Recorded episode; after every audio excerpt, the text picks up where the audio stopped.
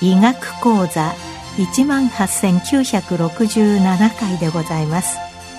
全国の医師の皆様、毎週火曜日のこの時間は日本医師会の企画で医学講座をお送りしています。今日は気管支喘息治療の最前線と題し、東京女子医科大学呼吸器内科教授多ヶ谷悦子さんにお話しいただきます。喘息は気道の平滑筋という筋肉が収縮することによって気道が狭くなり、ゼーゼーするため気管支拡張薬が治療に使われてきました。しかし、えー、吸入をしすぎることによって亡くなる人がいましたり、また喘息による死病率はなかなか減少しない状態が続きました。そしてせんきゅうひゃくきゅうじゅうねんだいになりますと、気管支喘息の病態が気道の慢性炎症であるということが解明されました。そしてそこから炎症を取る抗炎症薬でありますステロイドの吸入が喘息治療の第一選択薬になりました。ステロイドは私たちの体の副腎から構成されるホルモンであります。そして炎症を抑制する作用を持ちますし、また生命維持にも重要なホルモンです。でも患者さんが気にされますように副作用があることもとても重要なことであります。喘息の薬は吸入ですので、直接気管に入り全身作用が少ないという利点があります。そういうことを患者さんに説明しますと安心されて使っていただけます。喘息の治療薬の歴史を遡りますと、まあ、紀元前さんぜんねんとかよんせんねんまえと言われておりますが、インドで朝鮮朝顔科のダツラという植物の葉を蒸して、その煙をこう喘息のような症状がある人に使っていたようです。つまり、最古の治療薬も吸入薬だったわけです。そしてこの成分は抗コリン薬という薬でありますので、現在まさに私たちが喘息に使っているこの気管支拡張薬と同じ成分であります。で、皆様ご存知のように、初めはですね、えー、アドレナリンが主流でありました。まあ、せんきゅうひゃくねんだいに高宗常吉先生によりまして、アドレナリンが単利生成され、気管支拡張薬として強力な作用がありましたので、まあ、現在も β という刺激薬が喘息の治療に使われているわけです。吸入ステロイドが第一選択薬で、それと気管支拡張薬の交感神経の β という受容体を刺激する長時間作用性 β という刺激薬という気管支拡張薬が一緒に使われることが多くなりました。え現在では一つの吸入器にこのにしゅるいの薬が入っているものを使っている患者さんが最も多いかと思います。今この吸入ステロイドと長時間作用性 β という刺激薬ラバと言いますが、そのふたつが入っている薬はろくしゅるいあります。また一方、副交感神経の迷走神経であります、ムスカリン受容体を抑制する、この気道を収縮させる作用のあるアセチルコリンが抑えられる気管支拡張薬であります、抗コリン薬。そちらも長時間作用性でありますけれども、長時間作用性の抗コリン薬、ラーマと言いますが、吸入薬も使われるようになりました。すなわち、交感神経を刺激する β という刺激薬、そして副交感神経を抑える抗コリン薬、そして吸入ステロイド、このみっつのお薬が吸入薬の成分であります。で、最近ではですね、このみっつの成分がひとつの吸入器に入った、えー、そういうお薬が出てまいりました。私たちそれをみっつお薬入ってますのでトリプルセラピーと言いますけれども、そういうお薬の登場によって治療の幅が広がったわけであります。しかしこの喘息発作がですね、頻繁に起きるような重症な喘息の患者様、にはさらに強い根減少薬であります、まあ、経口のステロイド薬、または点滴をするようなことになります。で、この吸入のステロイド薬と違って、この全身性のステロイドは量も多いわけでありますし、全身に作用が及ぶため、副作用が懸念されております。まあ、全身性のステロイドを長年にわたって使っていますと、まあ、糖尿病や骨粗しょう症、肥満ですとか高血圧、そういうことが起こったりしますが、最近はですね、この全身性のステロイドを継続的に毎日使っていなくても、年によんかい以上、まあ、頓用で使っている患者さん、そのような患者さんにもですね、このような糖尿病、骨粗鬆症、白内障、または胃潰瘍、そのような副作用が起きることが海外のデータで報告されています。ですので、なるべく患者さんが頓用で使う量も減らしていくことが重要になるわけであります。で、このような重症な患者さんに対して、まあ、研究が進みまして、この重症化する患者さんの中にはごタイプがいくつかあることが分かってみました。まあ、そういうタイプをフェノタイプと言います。そしてそれに対して、えー、まあ分子標的治療薬、つまり炎症に関係する物質に働きかけ、免疫を改善し、炎症を抑える薬が開発されてきました。えー、それに際してですね、喘息の気道ではどういうことが起こっているかということをまずお話しさせていただきます。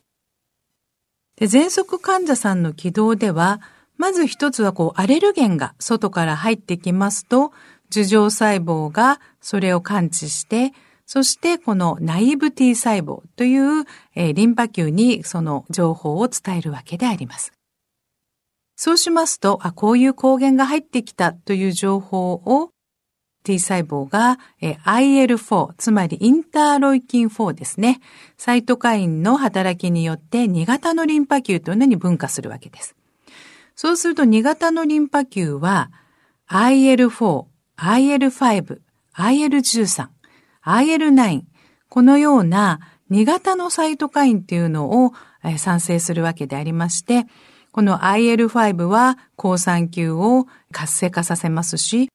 そして、この アイエルフォー、アイエルじゅうさん は B 細胞に働いて アイジーイー 抗体を産生します。そして、この アイジーイー 抗体は、まあ、いち型アレルギー反応、アトピー性の喘息を起こすわけであります。一方ですね、最近もう一つ分かってきたことがですね、この外から、まあ、抗原が入ってくるだけではなくって、ウイルス性の炎症とか、または喫煙によって気道の上皮が障害されますと、気道上皮から アイエルさんじゅうさん、アイエルにじゅうご、ティーエスエルピー といったこういうサイトカインが出てきます。で、それによって今度はに型のリンパ球とは別に自然リンパ球っていうのが活性化されまして、そこからですね、また アイエルファイブ、アイエルじゅうさん といったサイトカインが産生されるわけであります。この自然リンパ球のことが分かってきまして、今まで外からアレルゲンが入ってきたこのいち型アレルギー反応を獲得免疫、そして気道上皮が障害されて起こるこういう障害の喘息を、まあ、自然免疫と言いまして、獲得免疫と自然免疫によってこのに型のリンパ球が起こす炎症をに型炎症ということが、えー、最近提示されております。そしてこのに型炎症に関して、この生物学的製剤、まあ、分子標的治療が行われるようになったわけであります。で、現在、えー、日本ではよん種類の分子標的治療薬がございます。で、まず第一に、初めてにせんきゅうねんに日本で使えるようになりましたのが、抗 アイジーイー 抗体であります。で、この アイジーイー ですが、まあ、先生方特にアレルギーの患者さんのあの診断に使われているかと思います。アイジーイー は喘息のみならずアレルギー性鼻炎、そしてあのアトピー性皮膚炎、そういうことにも使えるわけでありますが、これはまあせんきゅうひゃくろくじゅうろくねんに石坂公重先生、石坂照子先生のご夫妻によって発見されました。で、この照子先生は東京女子医大の大先輩でありますけれども、この アイジーイー が発見されたことによって現在では治療にも結びつくようになったわけであります。この アイジーイー 抗体でありますけれども、これはあの重症のアトピー型喘息の患者さんに使われるわけであります。で、先ほどお話ししたこの アイジーイー と言いますのは、この抗体が産生されますと、えー、マスト細胞、そして抗塩基球にこの アイジー がくっつくわけであります。で、アイジーイー は外から入ってきた抗原とくっついて、マスト細胞や抗塩基球の表面にくっつき、下橋といって隣同士がこう手をつなぐような状態になりますと、脱下流をして中からヒスタミン、それからロイコトリエン、プロスタグランディン、こういうようなアレルギーを起こす物質が出てきます。そして、こうアレルギー反応を起こして喘息、それからジンマシン、アレルギー性鼻炎を起こすわけであります。ですので、現在ではこの抗 アイジー 抗体は重症喘息、そして特発性の慢性ジンマシン、また重症の季節性のアレルギー性鼻炎にも適用が通りました。で、これは通年性吸入抗原に対して陽性を示す患者さんで、血清の アイジー 値がさんじゅうから せんごひゃくアイユー パーミリリットルの患者さんに適用があります。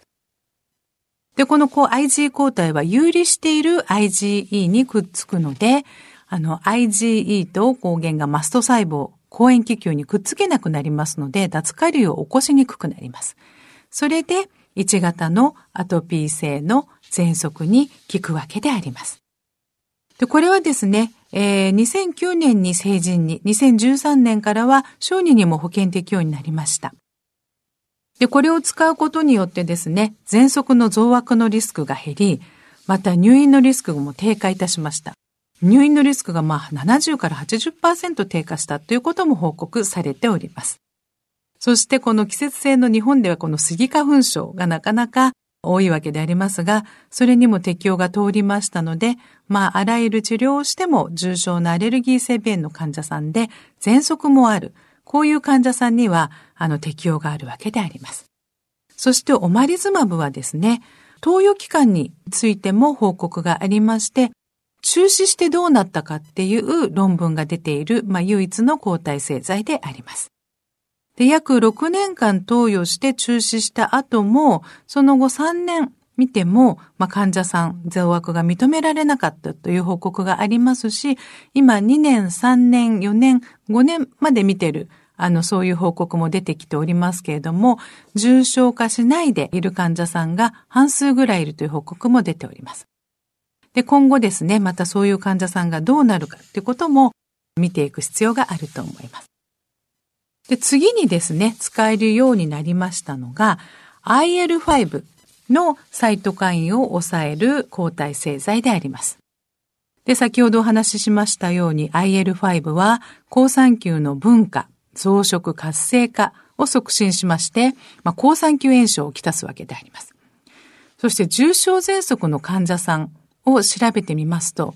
まあ、約半数が好酸球性の炎症があるということが分かっております。好酸球はですね、喘息の重症度、それから気道過敏性の関与が分かっております。そしてまずはじめに使えるようになりました アイエルファイブ を阻害する薬剤でありますメポリズマブ。これはですね、重症喘息とそれから好酸球性多発血管性肉下手症 イージーピーエー。これは膠原病内科ですとか腎臓内科ですとかいろんな科で見られておりますけれども、それにも適用が通りました。で、これ重症の喘息の患者さんではよんしゅうかんにいっかい ひゃくミリグラム を皮下注射します。で、先ほどのオマリズマブはですね、にしゅうかんにいっかい打つ患者さんとよんしゅうかんにいっかい打つ患者さんがいますけれども、 アイジー の値とそれから体重で換算します。一方、このメポリズマブの方は決まった量いっかいに ひゃくミリグラム をよんしゅうかんにいちど皮下注射するんですね。でも イージーピーエー ではそのよんしゅうかんにいっかいさんばい量 さんびゃくミリ を打ちます。これを打つことによってやはり喘息の増悪の低下、それから患者さんの キューオーエル スコアの改善、そして経口ステロイドを飲んでいる患者さんでは減量効果も認められておりました。そして呼吸機能が改善する患者さんもいらっしゃいました。で、この好酸球の値が高ければ高いほどメポリズマブを使うことによりまして、増悪がより抑えられるということが報告されております。で、次に出てきましたのが、今度は アイエルファイブ のこの受容体にくっつくベンラリズマブですね。で、このベンラリズマブはですね、エヌケー 細胞に対して エーディーシーシー 活性によりまして、好酸球をアポトーシスを起こして、ほとんどゼロにしてしまうというお薬であります。ですので、このベンラリズマブを注射いたしますと、約、まあ、ななじかんからはちじかんごには、血中の好酸球がほとんどゼロになるというお薬であります。で、これも使うことによって、えー、増悪が抑えられる。また、経口ステロイドを内服している患者さんはゼロにできるという報告がございます。で、これはですね、最初のさんかいめまではよんしゅうかんにいっかい さんじゅうミリグラム を皮下注射しますが、その後はよんしゅうよんかいめ以降ははっしゅうかんにいっかい、つまりまあにかげつにいちどで注射の間隔が伸びて使えるお薬であります。そして、えー、最後に アイエルフォー の受容体アルファの抗体であります。これは アイエルフォー と アイエルじゅうさん っていうのが両方この アイエルフォー 受容体アルファにくっつきますので、これを抑えますと アイエルフォー と アイエルじゅうさん 両方ブロックできるわけですね。で、アイエルフォー と アイエルじゅうさん の働きとして先ほどお話しましたように アイジーイー を産生します。またこの アイエルじゅうさん はですね、胆のネバネバの成分でありますムチン、この分泌を促進する作用がありますし、気道平滑筋の収縮を増強させる作用、またリモデリングの作用も言われているわけであります。このふたつを抑えるこのお薬によってですね、気道分泌が抑えられることを私たちは証明いたしました。そしてこのふたつを使うことによって、気道の炎症も抑えられますし、そして増悪も抑制される。そして、えー、いちびょう量といって、気道の吐き出す力も改善することが分かってきました。で、現在ですね、このようなお薬を使うことによって、重症の患者さんもコントロールが良くなって、喘息死もですね、せんよんひゃくにんだいまで下がってきたわけでありますが、まあこういう重症の喘息の患者さん、多様性に富む病態であることが分かっておりますので、これからはこういうフェノタイプや分子レベル、そして遺伝子レベルに基づくエンドタイプによる生物化を行うことによって、様々なお薬を選択し、そしてプレシジョンメディスン、まあ、個別化医療をすることによって、さらに喘息の患者さんのコントロールが改善し、そしてまあ健常人と変わらないような生活が送れるようになることを目標に、今後また喘息の治療が進歩していくと思います。今日は気管支喘息治療の最前線と題し、東京女子医科大学呼吸器内科教授、多賀谷悦子さんにお話いただきました。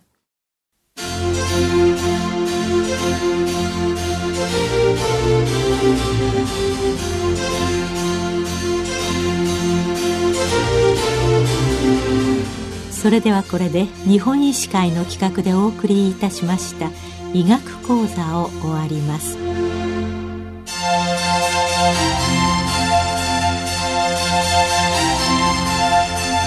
Thank